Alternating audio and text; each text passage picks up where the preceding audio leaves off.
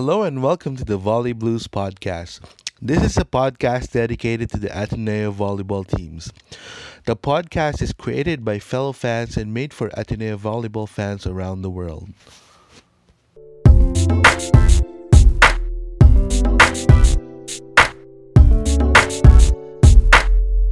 Hello, everyone. Welcome back to another episode of Volley Blues. If you started listening now or you missed the previous episodes, we've been revisiting the Step Ladder series of UAP Season 76.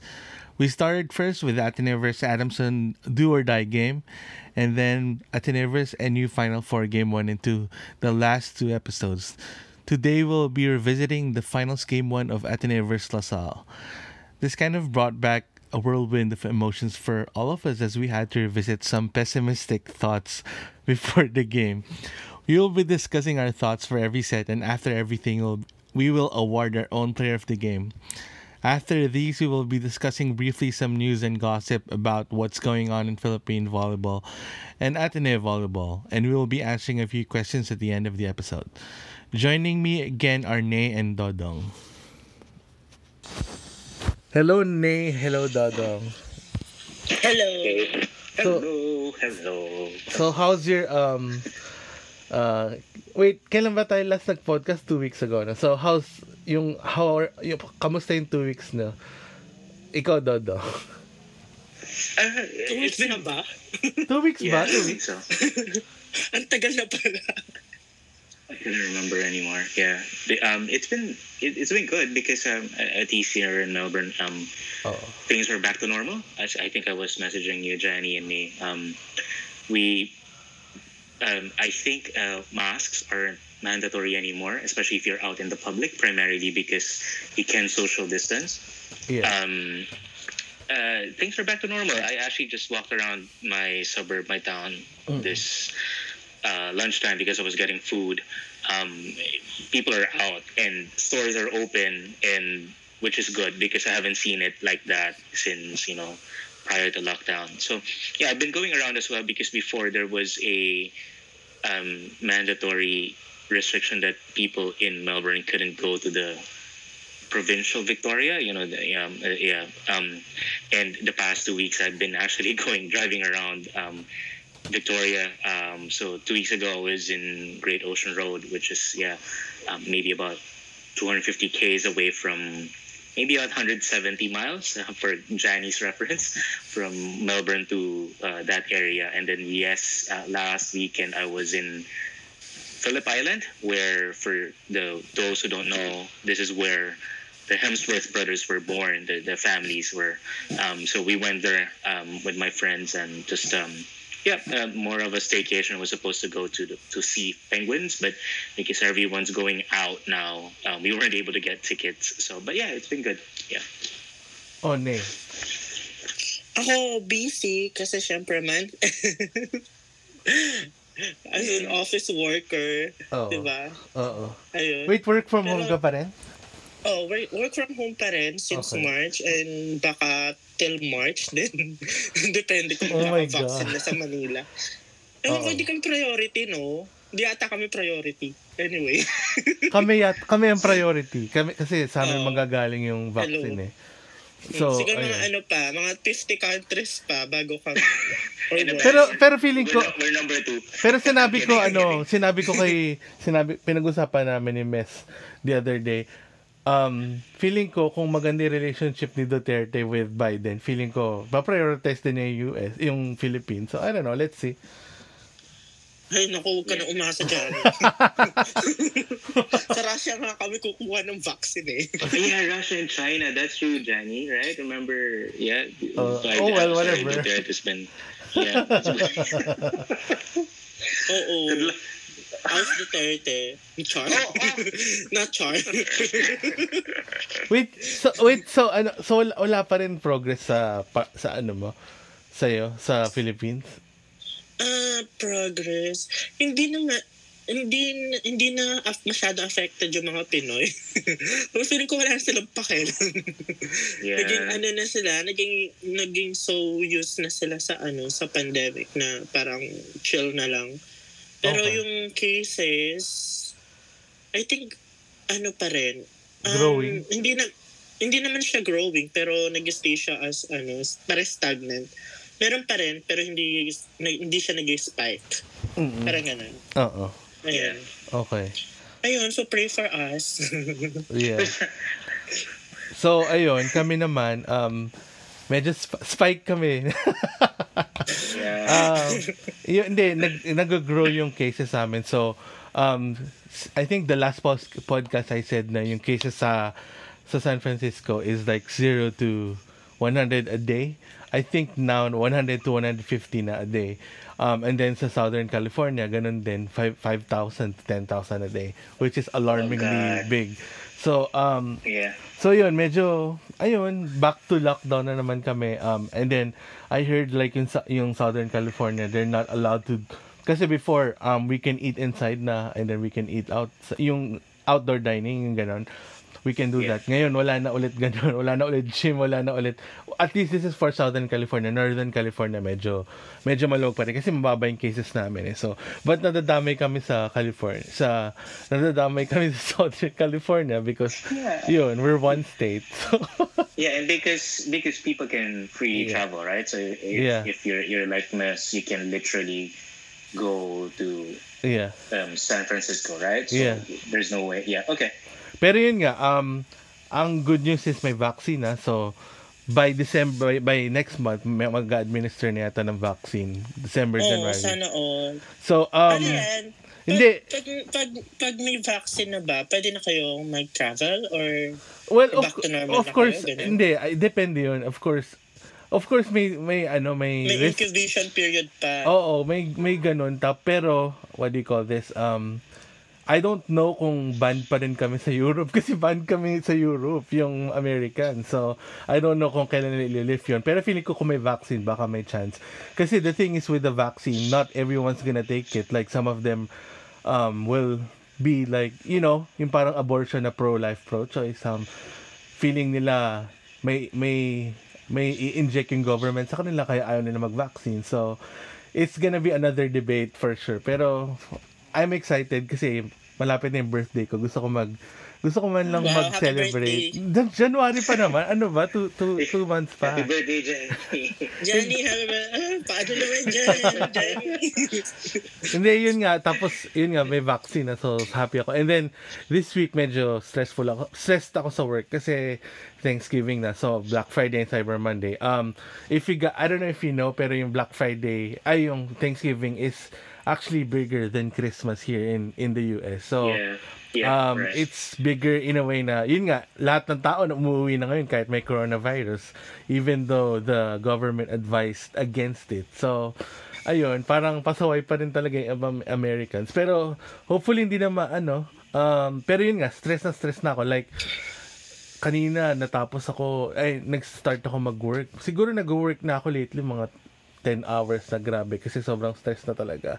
Uh, black, grabe. yung Black Friday and Cyber actually kahit si Mes ganun din eh um, stress na stress na talaga kami pag pag ganitong week ito na ito na yung hell week na sinasabi namin eh. so yeah pero ayun nagkaroon pa rin naman ako ng time manood ng game kanina actually ang saya kasi nung pinapanood ko yung game kanina pumapalakpak ako like parang live yung game ang saya so parang feeling ko na may miss ko na talaga yung volleyball. So, kaya kaya ano ganun. as in hindi as in siguro hindi ko alam yung kanina ang sarap ang sarap panoorin talaga. Kasi yung ito yung game na parang 'di ba parang lahat ng tao na underestimate yung Ateneo. Parang actually even if you watch the game yung game 1 yung comments nila boom at sa kanila Tita Mozi parang parang leaning towards Lasal yung game yung ano nila Yeah. especially nung first set Oo. parang ano ba itong mga commentators na to? Parang wala nang ginagawang tama yung Ateneo. Pero,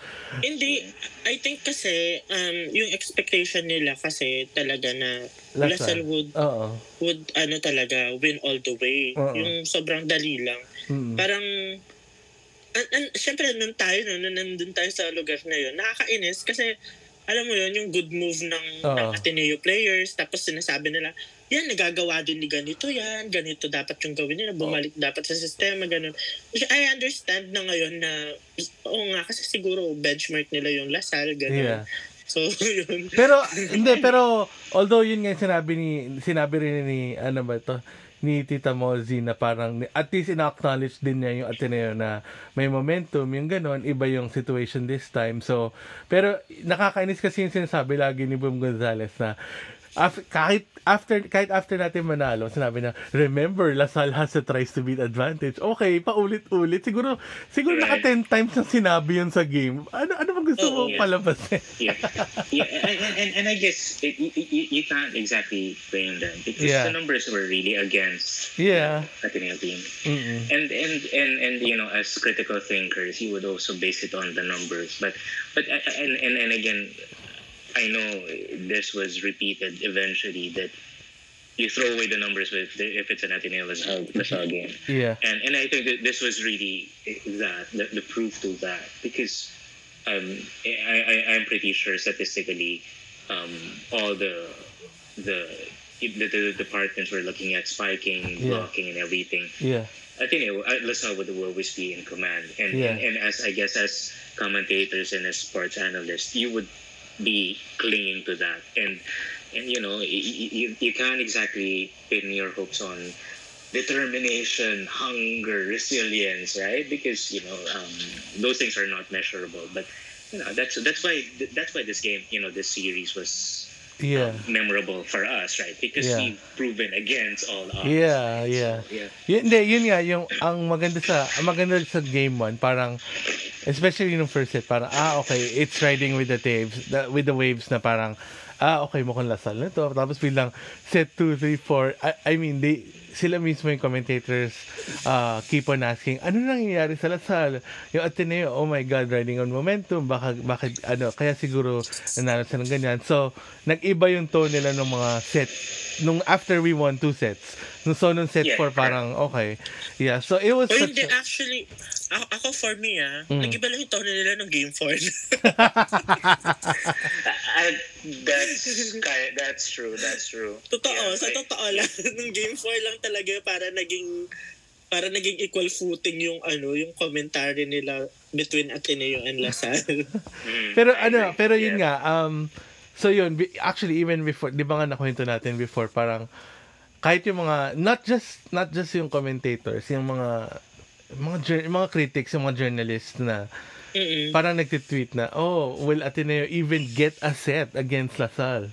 That, so parang, and then also sinabi rin ni Tita, naalala ko sinabi Tita Mozi din doon na, remember, Coach Tai, parang di pa na, na di pa nakakalaban ni Coach Tai yung Lasal before. So parang um, iba yung elimination games, iba rin tong finals. That's why yun, yun naging naging ano rin yun, naging magandang comment din yun especially for the viewers. So yeah. Mhm, mhm. Yeah. Mm. So I- ayun. I think, uh, yeah. So, so should we talk about the sets or? Yeah, wanna- first set, yeah. Okay. So um first set uh medyo Massacre. yeah, massacre. No, Actually, but, uh, massacre first, but it, remember Oh, they were they were they were on top for like ten or eleven points, and then eventually I think it was 25-16, 17, 17. 14. 70. Imagine, right? So I mean, so so I think in that first set uh, it was massacre first, Mhm. but Mm. you you can see a bit and pieces of what the Ateneo team used to Yeah. win the series. Um, so for me, um, I think actually, um, so this is what, what I um what I thought about the first set. Like Lasal, um, they actually tried playing low fast for some for some reason nung first set, and par siguro yung strategy nila, in, siguro na overwhelmed nila Ateneo or um, they didn't expect Lasal to play fast um, nung first set. So, yun, medyo na, siguro, siguro they had a different game plan. And then, um, yeah, yung speed ng Lasal was remarkable ng first set. Um, Ateneo was really slow and parang tense sila, parang tentative yung galaw nila. Um, they, it, it felt like parang natatakot sila sa, sa Lasal. So, yun. And then, um, in terms of skills, um, yung serve, serving nila hindi masyado gumana ng first set. And then yung coverage nila was in question for me. There were a lot of like off the block spikes ng Lasal na hindi na nila kukuha or, or saka a- ang daming drops din ng Lasal. So, ayun. Um, Las- Galang was actually very good in the first set for me. So, yeah. Yeah, she was good. Yeah, Aaron Mhm. Galang was good. Yeah, but um, yeah, and I think the, the the blocking was intimidating Yeah. the Ateneo Oo. team Mm. very Ilang much. Just beses like na block si Eliza dito sa set na to, Yeah. di ba? Mm. Yeah. Okay. But then, but then eventually, you know, I, they were uh, Ateneo made a run um, at the end. But, Yeah. but of course, I mean, you're already you're they were up by about ten points and slightly still trying to figure out figure it out how the game was gonna go. Then you know, it, Yeah. it, it, eventually went to Lasal. Aha. Mm. Yeah.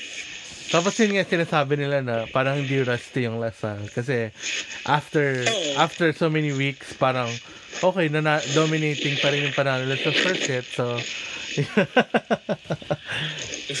yeah. spoke too soon. Yes, Yo, hindi, ta- hindi talaga siya ras. Sorry. No, I, yeah. hindi, I, I hindi talaga sila ras. Yeah, Oo. Mm. I don't believe in the rust thing. Oh, and They, that, that, mm. Yeah. But, uh, sorry, I, I just want to add here because I keep hearing the commentators of you know the, UAP games eventually, especially for because even se- season seventy seven because Ateneo was you know gunning for 16-0, right? Yeah. And they, they kept using rust, rust, rust, rust, rust. Like really? I mean, do do do, do we have any uh, anything Yeah, else to?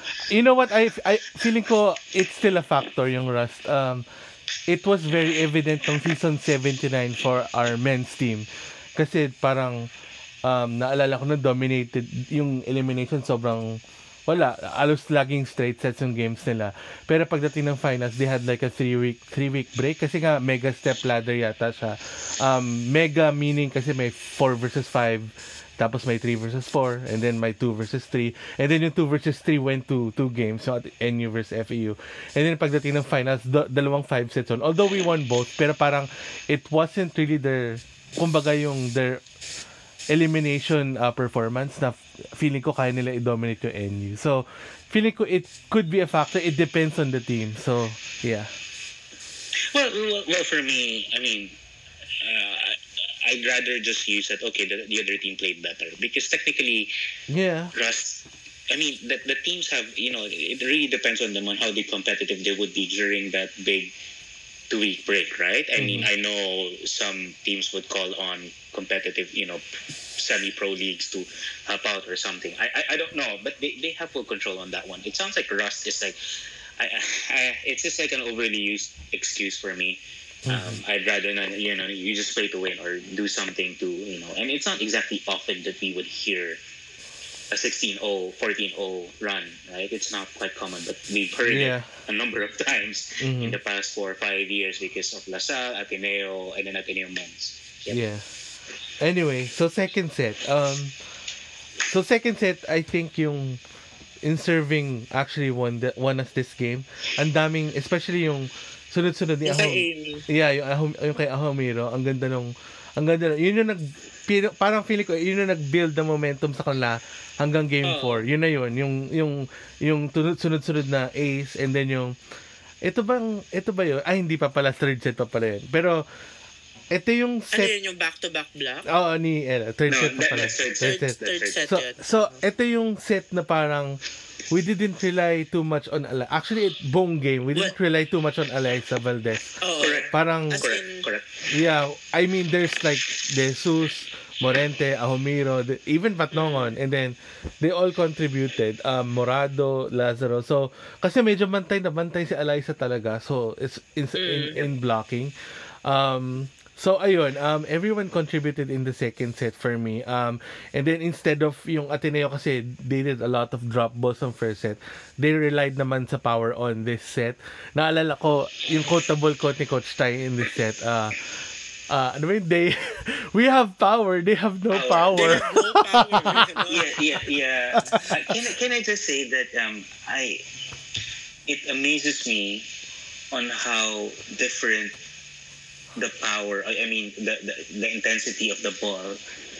You know, when it gets hit from an Ateneo side, comparing it to Alasa's team. Mhm. I, I, I don't know why because even though you know even though the ball's out like you know Ella and Mitch would hit it but you'd see this is so much power like it, you know it, it, Yeah. it, it, it's it's really fast, and then comparing it to you know the hits of Ara, and, and this is not to be condescending or whatever. That's just what happened, at least for this game. Yeah. Um, Ara Gala I mean, and I mean, they're not really uh, famous for having power hitters naman talaga ever since. Oo. Yung Lasal. Peche, So, peche hitters talaga sila. at saka yung parang strategy ni Coach Ramirez, yung what they call is yung step and repeat, whi- which is yung they will keep on attacking and, and attacking and will frustrate you with their your with their floor defense hanggang sa mag-error ka na lang ganon. So they will force you to make errors. Pero yung attacks nila they don't really focus that much on on attacks. Talagang depensa yung Lasal. So Oo. Yeah. Magaling talaga sila mag-block. mm Mag-block talaga para hindi na makaabot sa hindi na maka-atake talaga yung yung Yeah. kalaban. Pero Oo. Yun. pero na-outsmart kasi natin sila during that game kasi mabibilis yung mga sets natin. mag- Mm. Mabibilis pumalo yung mga spikers natin. Oo. Tapos, Mm. maganda yung floor defense natin. Yeah, because Uh-huh. even though we get blocked, we, we, we still pick up the ball, which Mm. happened numerous times. Actually, right? wa- one one one one ano ano man tawag dito, yung one notable um, moment na well, a lot of moments na feeling ko ah, kasi ang daming blocks ng Lasal nung second set, six blocks yata yun. Pero hindi sila na demoralize sa Ateneo, which is good. Ah, may coverage sila. I mean, even after getting blocked, wala, move on na sila. So parang um, next play. So yun yung nakakatuwa. And then, yun nga, yung parang maraming sets uh, away from the net compared nung first set. Oo. Ah, malayo malalayo yung sets. Malalayo na so, sa, sa net. even yung kay ay, yung kay Morente talagang nilalayuan nila kasi alam nila Morente will ah, parang ano tawag dito may tendency si Morente ma-block kasi yung yung the way she hits the ball talagang dikit eh. So, yun. Yeah. Mm. And, and, and I think, bilis, ang bilis ahead, ng mga Lex. set, oh sorry, ang bilis ng mga set sa ano, sa opposite talaga. Mm. Mhm, As in, mhm. yung, yung parang quick yung mga set sa opposite. Oo. Ganda. Yeah. Yeah, and and mostly off the block uh, for Mm. Mitch, right? So which was which was really nice. And I- and I think um when that came out in second set, I think it rattled the LaSalle team because basing it on you know the timeouts on how Coach Ramil was talking about it, he felt something was wrong in terms in in the court, and which was kind of consistent and also how what happened to the NU team Mm. because he, he was saying that oh you you know forget it you know just let it go and and it, because he knew that they were dwelling on the errors before and Yeah. it was making making it much worse so so so I think that's one of the things that kind of rattled the LaSalle team which carried over probably until game four or Yeah. something but it, you know it I think they there's a part of me that in the second set that's really surprised them um, that oh wow I can't believe that Ateneo can do this Uh, I, I think we're- I we're think I think yeah um also one frustration they had in the second set yung they focused too much on Eliza tapos Yeah. iba nag-contribute nga yung like si Morente Exactly, uh, Mumiro. yeah, right. so they didn't know what to do so I Yeah, mean true I, I mean, this is like siguro the past two years before season 76. Actually, no. Yeah, yeah. Season 74 and 75. Ito lagi, ito naman lagi yung strategy nila eh. It's to contain Eliza Valdez. But it didn't work Mm. this time nung, nung game 1. So, parang siguro they didn't know what to do. So, di, nila, di sila makapag-adjust. So, I don't know. Yeah. Anyway. Like, focus on fo- focus on Eliza the others won't you know Yeah. contribute Yeah. So anyway, moving on, set 3.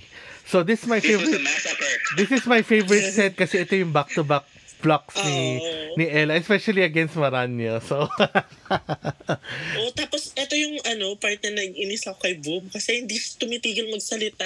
Like, hello, Mm. makablock si Ella, manahimik ka. Ganun.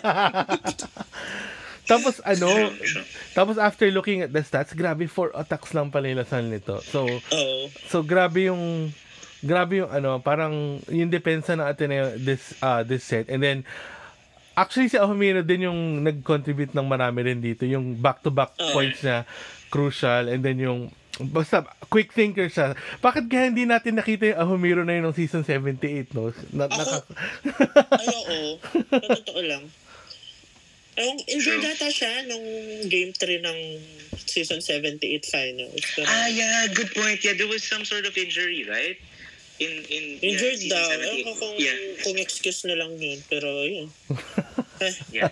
Anyway, so Lasal actually played catch up most of the time nung third set. Um and then medyo Yeah. tentative din yung yung mang- yung galaw nila. Ah yung yun nga yung serving ng Ateneo was really very very um scary kasi parang it's rare to see Lasal na nagmi-misreceive pero ang ganda kasi ng serving ng Ateneo um from Eliza, ito- Gia, yeah. I think I think dito na-expose yung yung ano yung um yung yung weakness ng Lasal which is their reception. Mm.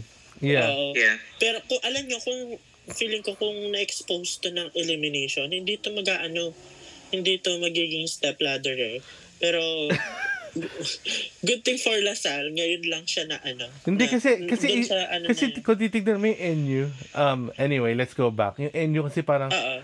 sino lang ba yung um sino ba yung mabigat mag-serve kasi din din lang yata di Din ba din. At saka si Ivy Perez. Ivy. oh yun lang so parang unlike sa Ateneo lahat yata except si Actually, wala. Lahat sila, ma- lahat sila Lahat mabigat sila mag-serve. malakas. Oo, oo. Yeah. So, yun. Yung parang, yun nga, medyo na-expose yun. And then, ito yung parang, nalilito na rin si Coach Shamil kung sino libero yung ipapasok na. Kung si, si Cruz or si Ito yung- Makandili. I don't know. Ito yung game na tumatayo na si Ramil. Tapos Yeah. kapag kapag time out, yung ang bilis na magsalita, yung parang gibberish. Yeah. Tapos tawan-tawa na ako. alam, alam mo yung ano, nagpapanik din siya eh. Yung siyempre siguro na bigla siya, hindi niya na-expect na ganito yung Oo. yung magiging outcome, ganito yung magiging laro natin eh. So parang hmm, ano lang, nagpanik lang siya ng konti. Pero ayun. Oo. Yeah, yeah imagine the score was 25-13. Yeah. It was Massacre. 25-13. And that's the number one team, Yeah. right? I- Yeah. I- I- statistically in all skills. Oo. And then, Oo. ano, and as far as I know, I think yun, ito yung first time na natalo Lasal lang two sets nung in a game ah, nung itong Oo, itong season na game. to. So, yun. So, parang Oo. lahat sila na, nawindang. At hindi sanay matalo yung Lasal sa part na yan ah. Correct. So, Yeah. sa, sa, sa panahon yan, hindi, hindi sanay matalo yung Lasal. yeah. Yeah. So, yun. Anyway, so, Siguro yun yung naging dahilan, no? Kaya nagtuloy-tuloy Yeah. yung pagkakatalo Correct. nila. yeah. Hindi I, sila I think it, nakabawi. yeah, I think it, it's a, I, I agree. It's something like um, a certain mental lapse um, that kind of you know shut the plane down. I don't know. Well, I, well, they won game two, but at least for game one. yeah. But because you know, um, yeah, I think something broke them, and then they weren't able to recover, Yeah. and they weren't able to make the adjustment. Okay, so set 4 um it actually I wala na masya, wala akong masyado ma pag-usapan sa set 4 kasi parang Ateneo was riding on momentum na parang Oo. nagka-catch up na lang din yung Lasal nun. So parang although y- nung, medyo ticket siya nung huli pero ibig sabihin biglang pumasok si Eliza sa harap eh. So parang sure na, parang sure na naman na nali Ateneo. Doon nag-frontline na si Alexa, Yeah. ay, tapos na. Oo, yun. Wala na. Kasi nung nung parang humabol sila nung ang frontline yata na, natin nung si Ella. si Ella pa. Si Ella. Tapos parang medyo nahirapan tayo makascore kasi nga si Ella. Tapos basta may, basta nahirap na hirap tayo makascore nun eh. So from like 20 to 2013 yata yung score biglang nagiging dala, naging dalawa na lang ganun. Halos nag-tie pa ewan ko nag-tie pa pero oo nag-tie pa yata nag-tie pa yata pero nakahabol nung ay ano biglang nag-pull away when Eliza went to the front line. Tapos yun na alam ko mananalo na that time. So ayun um floor defense nila was really very spectacular ng fourth set. Parang uh, like I said parang humahabol na nila Sal noon they're doing everything they can to be to to remain in the game. Um pero ayun nga yung serving nila one big factor again and then yung smart play. So yeah. That's correct. Yeah, that's my. It, it, it, they were just very scrappy, and you know, picking up everything. That's why it, we- they they Lasal was the one who got frustrated. Mhm. okay so anyway um tapos ka- tapos na ni for you Oo. Oo, okay. na ako. So player of the game for for me is actually si Ahomiro. Um ang dami ng crucial breaks especially with the serving and then yung ibang ad-libs. na- Actually it's hard to pick a player of the game for this game kasi lahat sila nag-contribute. Pero yun nga yung yung serving ni Ahomiro for me yung kind of swung the momentum to Ateneo for the whole series for me. So, ayun, that's why ito yung, siya yung player of the game ko. So, ikaw, ni. Ako si Gia. Mm. Kasi ang ganda ng ano ng distribution niya dito. Um, nakaka-score sina, sina Ella, sina Mitch, si Eliza, si Amy, even Patnongon. Mhm. Nakaka, nakaka-score sila lahat. Tapos ang ganda kasi nung nung ano na, nung mga set 3 and 4 na, nalilito na yung mga blockers, hindi na nila masundan. Yeah. Kasi ang bibilis ng mga sets niya. Oo. Kaya yon I think dito ko nag dito ako naging Gia Morado stan sa game na to. Oo. Okay. Oo. Yun. Dodo. Ikaw daw. For me, for me, it's uh, Mitch. Um, see, the, the mere fact that we have three different players kind of shows like the, the, the all around of everyone in this game.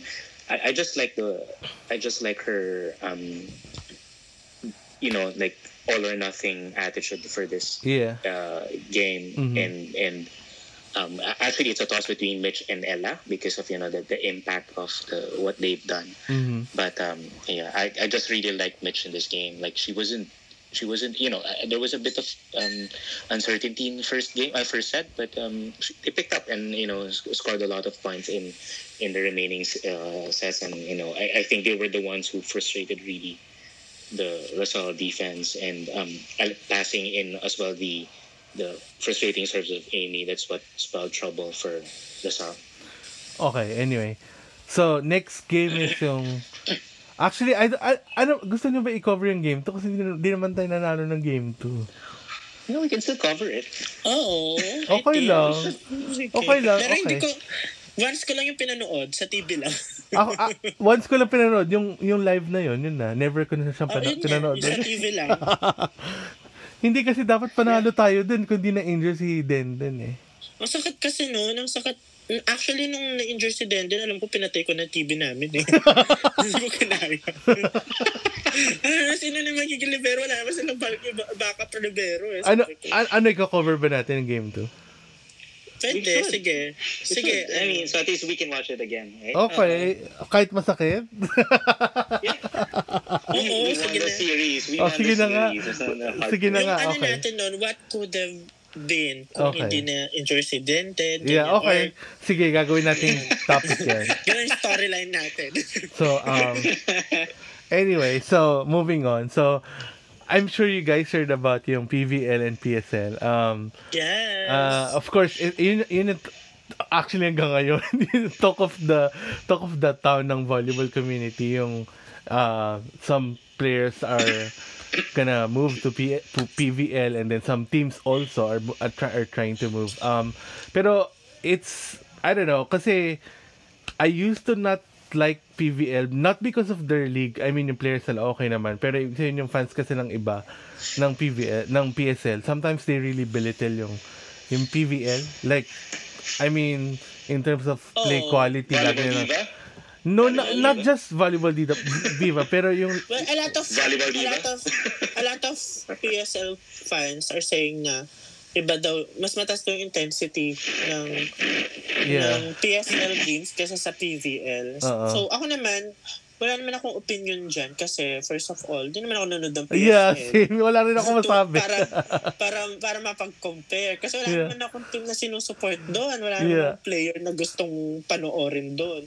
So, ayun. So, Kebs lang. So, hindi ko hindi alam hindi ko rin kung- hindi ko rin kilala yung mga ibang players doon like uh, um nagtatanong-tanong pa nga ako like kila Mother Lily na sino ba tong ano ba yun yung Seba, Se, Seba, Sebal, Sebalios? Or some, some, someone named Sebalios na kasi parang nirecruit siya ng ibang teams.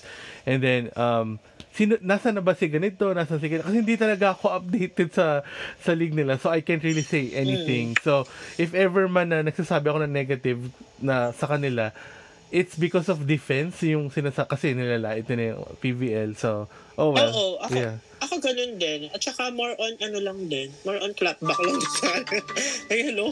hindi kasi Kasi Pilipinas lang to. Ano yan? Hindi, ang weird kasi parang ginagawa nilang Ateneo Lasalle PBL and PSL. Di ba? Mm.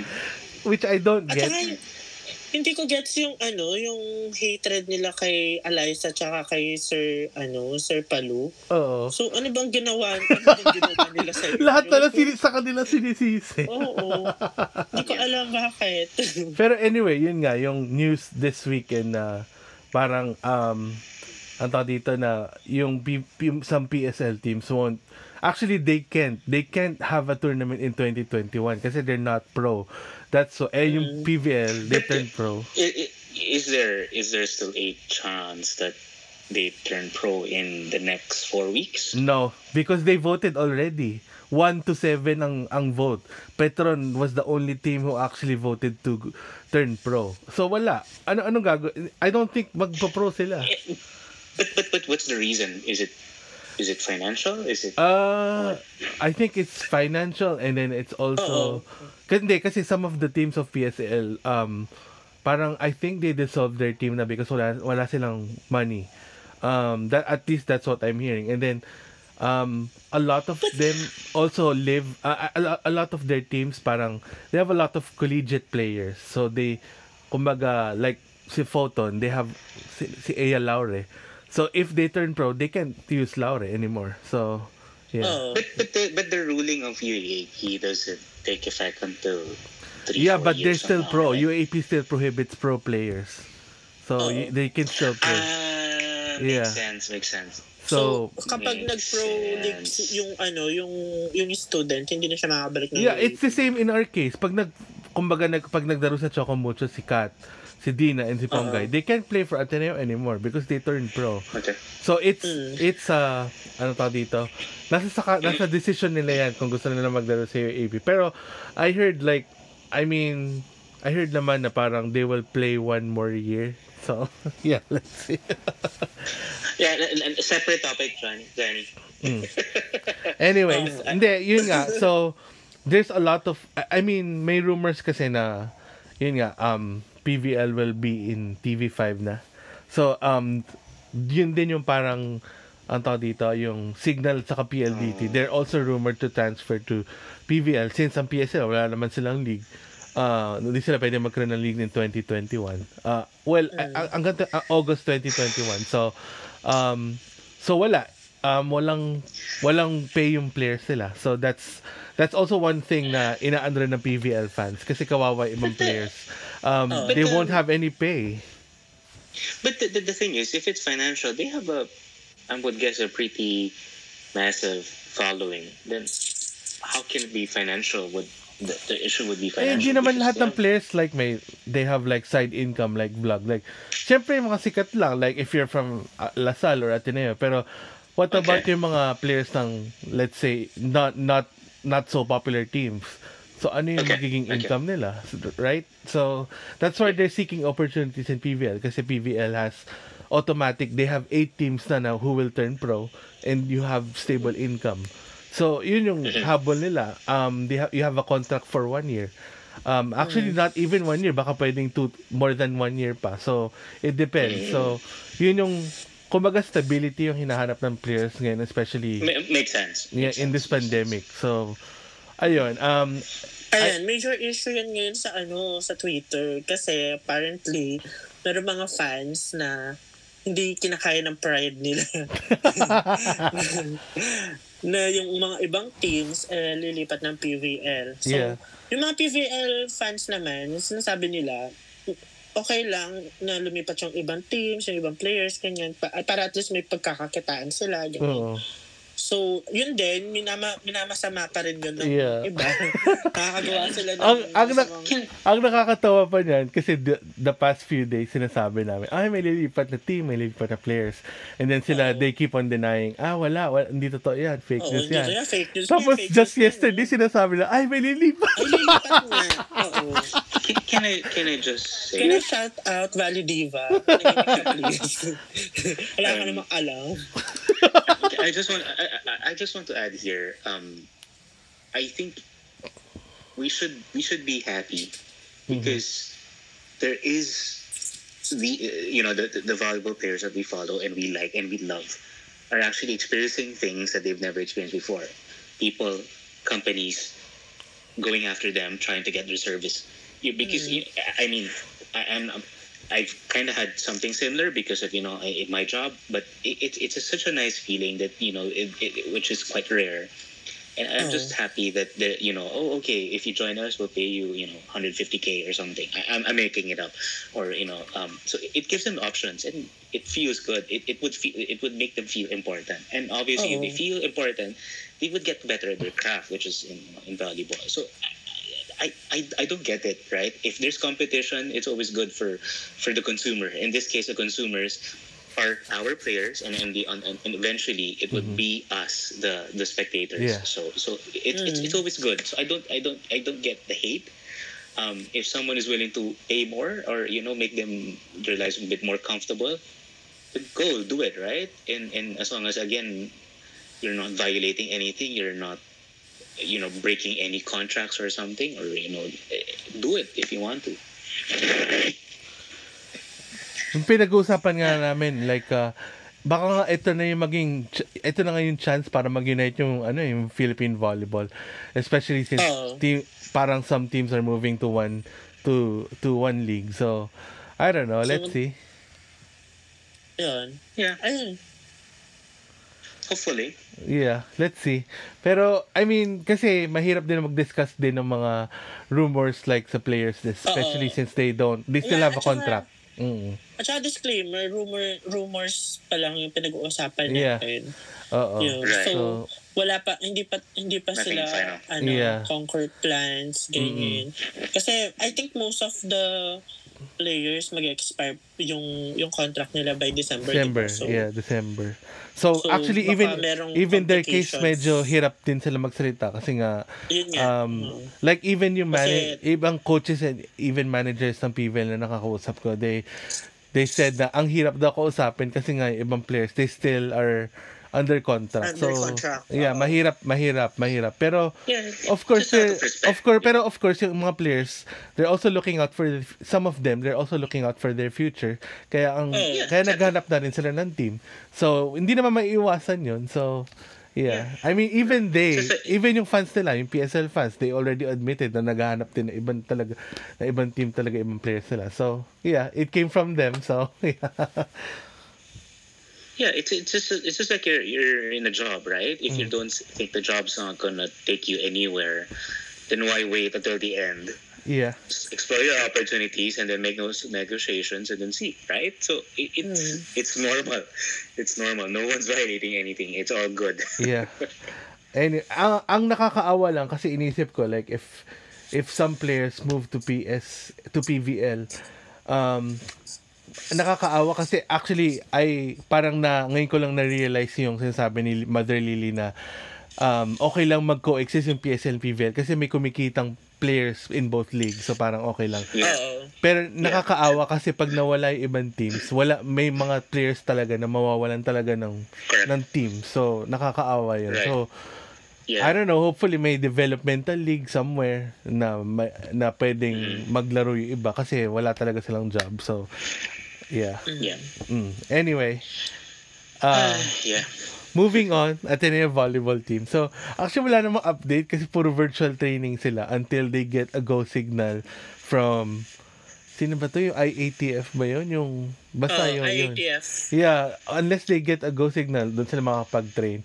Um, pero, nakaka pero nakakausap ko naman yung ibang players. ah, parang, sabi ko sa kanila, oh, ayan, pagdating na yung AP, lahat kayo parang, ah, parang slow, ganyan. At least fair game pa rin naman. So, kasi wala nagte-training, puro virtual. So, I don't know how the UP's, UAP's gonna be yung competition kasi nga lahat ilang buwan walang laro eh. So, yeah. Mhm. So, Are you ayun. sure no one's training? Sorry. Controversial I'm kidding, I'm yan. Ayoko I'm not even gonna go there. So, anyway, um, so last part of the uh, podcast is we're gonna answer questions. So, Ay, meron. Ilan Yeah. na yung questions? six, six questions. Ay, wow. wow. Okay na din. So, Thank you guys. Thank doon sa six na nagtanong. Wala Yeah. ba wala di, wala bang nagtanong sa ating tatlo diyan? baka yun baka yun lima galing lang din sa atin. Yeah. so anyway, first question is, uh, who are your top two best defensive o- outside hitters of Ateneo ever? Ever? Mm. Oh, sige. Uh, Joe Malaginot, ne. no. Defensive nga, di ba? Ako, ako, ako, ako. Sige. Siguro ako si um, Ella De Jesus and then um, siguro Phil Kainglet. Ella and Phil for me. Okay, parehas tayo dyan. Yeah. Yeah. I, I was gonna say the same. Uh, Kaya lang kasi ang Ella. iniisip ko, alam ko OH to si si Z bago dumating si Eliza. Yeah, oh, pwede rin si Z actually, yeah. Ma oh, sige, palit ako kay Phil. Mas Z ako. Z and Ella. Pero yung pero would you consider Eliza yung Eliza PVL, PVL Eliza as a defensive OH? Ah, actually, hindi. A- ako ah, to be honest, hindi. Hindi pa rin. Parang Okay. nakukulangan pa ako sa defensive. Mm, hindi hindi kasi yun yung instinct ni Eliza. Parang Okay. yung instinct ako nakukulangan. Hindi siya pang defenser talaga. Okay. Pang offense talaga siya. Yeah. Okay. Dodo. Um, yeah, for me, um, it's Ella and Phil, and I, um, I've never seen uh, Ziger Gervasio play OH, Mhm. so I can't really say anything about that. I, I was actually on. It, it's a toss up between Ismail if I'm gonna add Ali, but um, um, I, I'll just stick to uh, Ella and Phil. I forgot about about Pongay. Pero actually, I would still rank Ella and C Phil as the top, Yeah. top two. Yeah. Um. yeah. Anyway, so number two, aside from Eliza, who's your next Finals MVP for season seventy six? Um, for me, um, Denden Lazaro. For me, se- season 76, Finals MVP. And uh, aside from Eliza. Ako toss up kay Denden and Amy. Dito sa final series na to. Okay. Ikaw, Dodo. Kasi si Ay, yeah, yeah, go ahead. Kasi si Amy dito, ito talaga yung sobrang nag-improve talaga siya from Amy ng Amy ng elimination to Amy ng finals. Mm. Sobrang nag-improve siya talaga dito. And also then then of course tinatayuan lang si Aragalang. So Yeah. ayun. Dodo. Um, for me, um, it's a toss between Denden and Mitch Morente. Um, I, I, I, I- I feel that the heart of Mitch Morente is kind of like the a semblance of the heart of Bea. Favorite mo Um, talaga si Mitch. I, she was really good in the series, right? Yeah, actually, Uh, yeah, yeah. I Kahit ako agree. favorite ko si Mitch dito. Mm-mm. and and I like her, and I'm using past tense because I don't know how she plays now. Um, I, I really liked her attitude in this series. You know, she looked really like no care in the world, right? I, I would Yeah. just give me the ball and I will do it, right? And then Mhm. I know she was error prone uh, in this, uh, you know, ever since, but but I, I don't care, right? You know, you put Mitch um, uh, tall players like Mika Reyes or the blockers of LaSalle or the Jaja, Din Din. I, I, you- I will do my best and just get the freaking point. And that's what I like because it's we we were talking about NU before. It's a David and Goliath thing. If if it's a David and Goliath, ju- just do just do whatever they, whatever it would take, right? Because it, it's as I mentioned earlier, everything was against Ateneo, so you just have to find something that will work. And Mitch Morente was one of those things that worked in in the series. Um, for Denden, as you can see in game two, we lost because we lost Denden, and Yeah. and and and I, I think part of the reason why we also won this series was because of the, the, the crazy good reception and digging that we had for the team, and Mhm. and i- i- which we can all attribute to Denden. Yeah. Okay. So next question is Sorry, uh, um, Dan, uh, J- Johnny, I just have a question. Has it ever, has there ever been a a season when uh, a libero was awarded? I, I think maybe was it Don Macan- Makandili. Yeah. Makandili. Okay. Yeah. Okay. Ay, Anyway, may, may, may chika ako dyan. Kaya lang baka feeling ko mababash ako. ano, go. Go. yung doon sa award ni Makandili. Ano Ah, kasi, siya? fi- kasi feeling ko binigay yun kasi hindi siya nanalo. Binigay ng, lang. ng best Kasi si Vero ba yun? Si Arado yung nakakuha ng best libero. Oh. Sorry, pero Don is, is really great. Kaya lang, Kaya lang, dun sa series na yun, I don't think siya yung best player. The- anyway. Hindi, for me, ito, ito yung how I view yung dalawa, si Arado Makandili. They're both great, but Arado is just really better. So, yeah. For, that's, that, Mm. yun lang for me. Pero pare, pare naman sila magaling.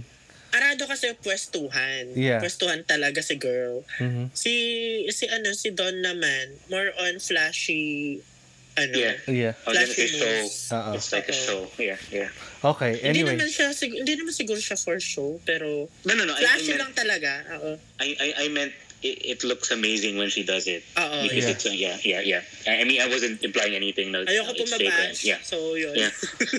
Uh, number number three, with all the talks of Lipatan from PBL, from PSL to PBL, sino yung gusto ng player na mapunta sa Creamline, Chocomucho, and Bangko Perlas? Um, so ako muna. Um, Creamline, I don't, parang may kailangan pa. Actually, opposite. I don't know kung sino, siguro si Paat, for me. Maylin Paat. Maylin Paat. Maylin Paat. Chocomucho, they need an outside hitter for Ma- sure. So, Imagine yung yung Gia Paat na connection. Yeah. Oh my Ano, di ba? goodness. Asian Yeah. Games, do. Yun, Kaya- so Choco Mucho, um, they they need an outside hitter. So sino ba yung outside hitters na na pwede sa, sa si Kalimao, kung pwede siya, di siya, Kalimao. Um, Bangko Perlas, um, they need a libero. So feeling ko either Makandili or Arado. So, yun. Mhm. Ako naman, sa Creamline, I think mas kailangan nila ng middle. Mhm. Yeah, yeah. so, I would like to see Majoy Baron under Coach Tai. Actually, Alam yeah, ko that would controversial. Bakit? Alam ko controversial pero I'd like to see Majoy Baron. Pero kung hindi talaga pap, hindi talaga magwawatak-watak yung F2 like yung sinasabi nung mga fans nila, siguro ano, Mika Reyes, no? Ayaw mo si Dindin? natin. ha? Si Dindin, ayaw mo. Dindin? na, nakakabal, nakabalik na ba siya sa ano niya? Actually, I don't know. Hindi ko din alam eh. Pero Jaja siguro.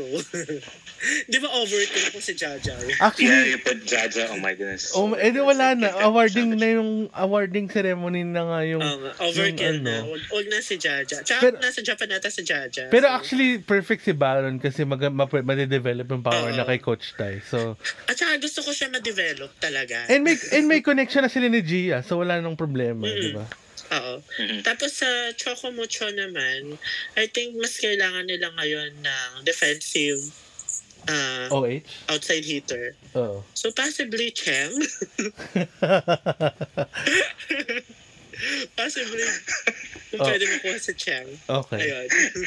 Bangko. Bangko, Kat Arado. Actually, arado din talaga, yeah. Ikaw, Dodo. Um, I, I okay.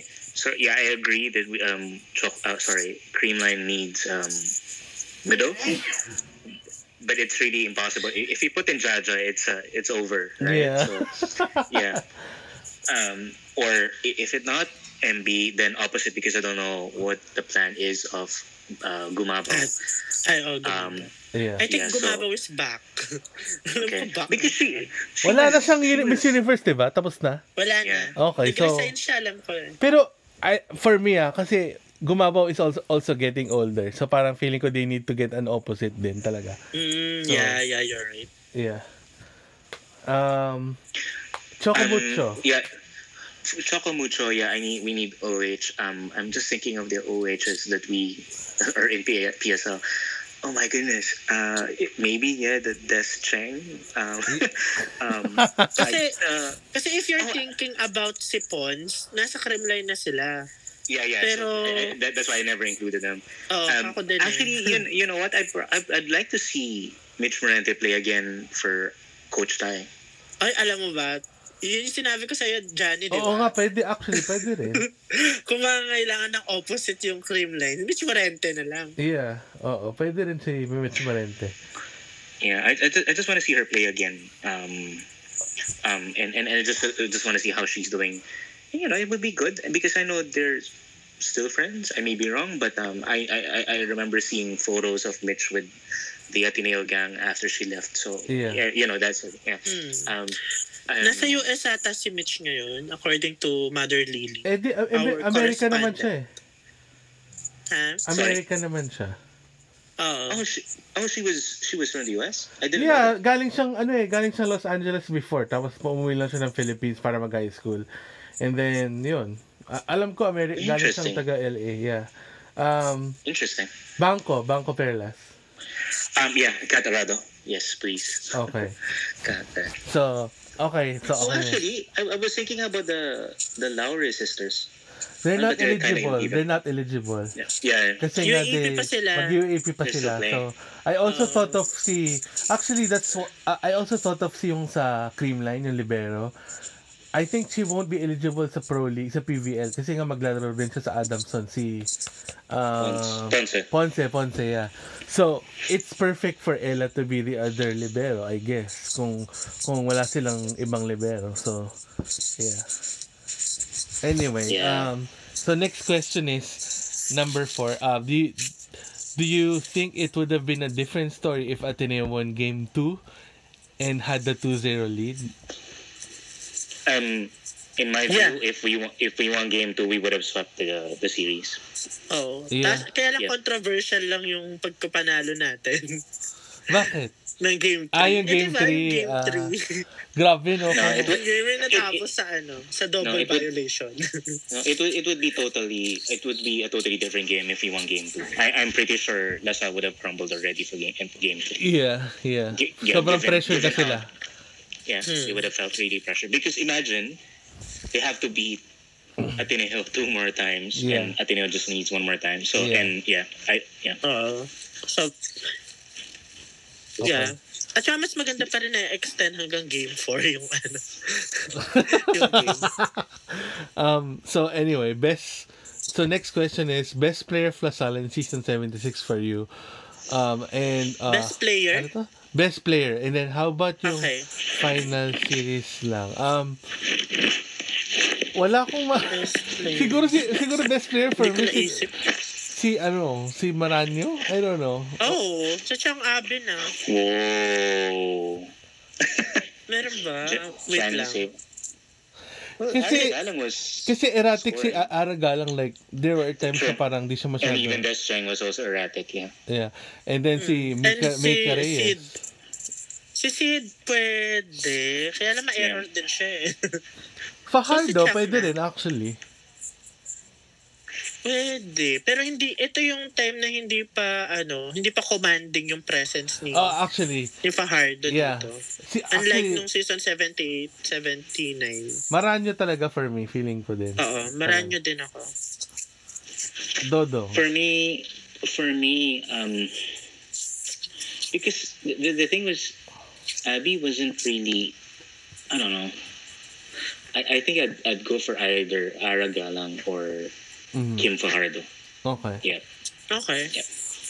Okay. So last question is, uh, ito, ah, parang outside volleyball to.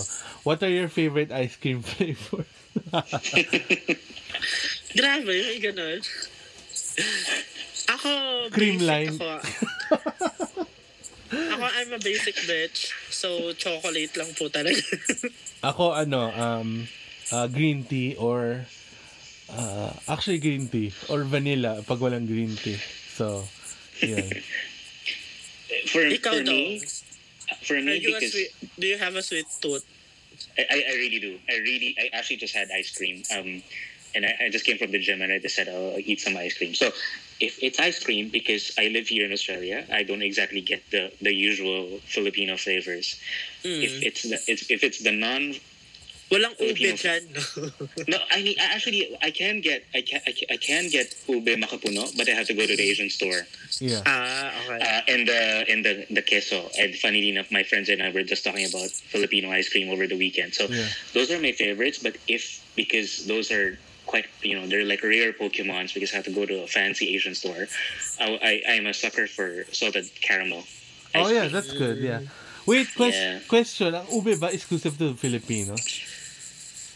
No Um, because there's purple yam. Um, Okay. and Oo. certain certain Pero yung ube per se, sa Philippines, Hindi kasi dito sa Yeah. dito sa San Francisco, um sobrang like every dessert place you go to, lahat may ube. So parang kahit hindi na siya Filipino, kahit American store na siya, may ube. So parang Ah, ano ba yun? Filipino influenced. Oo, siguro. yun nga, Filipino influence. Pero inisip ko ba, ano ba yung ube? Parang, hindi lang ba, Filip, parang inisip ko, hindi lang ba Pinoy yung may ube? Parang lahat, yung ibang bansa ba may ube? Pero ube yung pangalan. So, I guess Kung it's, ube yung pangalan, I guess Pinoy. Yeah, Kasi if it's yung ube, it's Pinoy yung ube. Filipino. like, no, Pinoy yung like, ube. like this yung isang, yung binilan kong ube, ano matawag dito? Parang ube, um, puto bongbong. It's, sayong nagbebenta, hindi Filipino. Wow. Pero puto bongbong ah. Oo, puto bongbong. Nakakatawa. Pinoy ah. nung nung nung na, nung, na, nung pinick up ko yung order ko. So, tinagalog ko siya. No, I'm not Filipino. Sabi niya, I'm Thai. Sabi niya, fuck? pero, pero, pero, pero, pero, may Filipino flag in store na ganyan. Okay, whatever. Ah, baka Filipino store yun. Yeah. Tayo lang yung nagtatrabaho. Yeah, so so it's like uh, so Asian countries would have purple yam, especially the Southeast Asian ones. Oo. But it's a, it's it's the Filipino cuisine who used it. Yeah. You know, like it- it's it's um like um and and we're the ones who kind of turned it to a dessert, right? Yeah. So um in in funnily enough, because avocados or avos here in Australia are very popular. Um, Avocado, explaining- ginagawa namin ice candy. exactly, exactly. And, and Masarap here, ba? Avocado? Ice candy? Hindi ko type yung um avocado, pero masarap daw. Avocado masarap. shake is amazing. I love avocado. Actually, I remember having avocado ice candy growing up and, and an avocado shake. So I was telling my friends, my Australian friends, that, oh, in the Philippines, we would put it in a blender, add some milk and sugar, and turn it into a shake. I said, really? Oh. Because, yeah, be, because for them, it's also, you know, it's also as foreign as. yata sa kanila. Yeah, because, it, because it's here, it's for savory things, right? Uh-uh. And like, and I was telling them the concept of champorado, which weirded them out. And I said, "What's champorado? It's porridge, chocolate porridge." And they're like, "What the Oo. f?" Yeah, so so Uy, it, I love champurado kapag, ano, pag maulan. Yeah. Yeah, yeah, it's Lagi ako may stock na sa champurado ngayon. Pag, pag maulan, Umuulan na ba talaga kami. Hindi pa nga, pero malamig na. Mm. Nice. Nice. Okay. All right, thank you so much. Um, so next episode Thank you, is yung guys. ano yung finals game 2, no? So, uh, Uh-oh. thank you for listening, guys. Uh, thank you, Nate. Thank you, Dodong, for joining me in this No episode. worries. Thank Thank you. you. Bye. Thank you. Bye. Bye, Valley viewers. Bye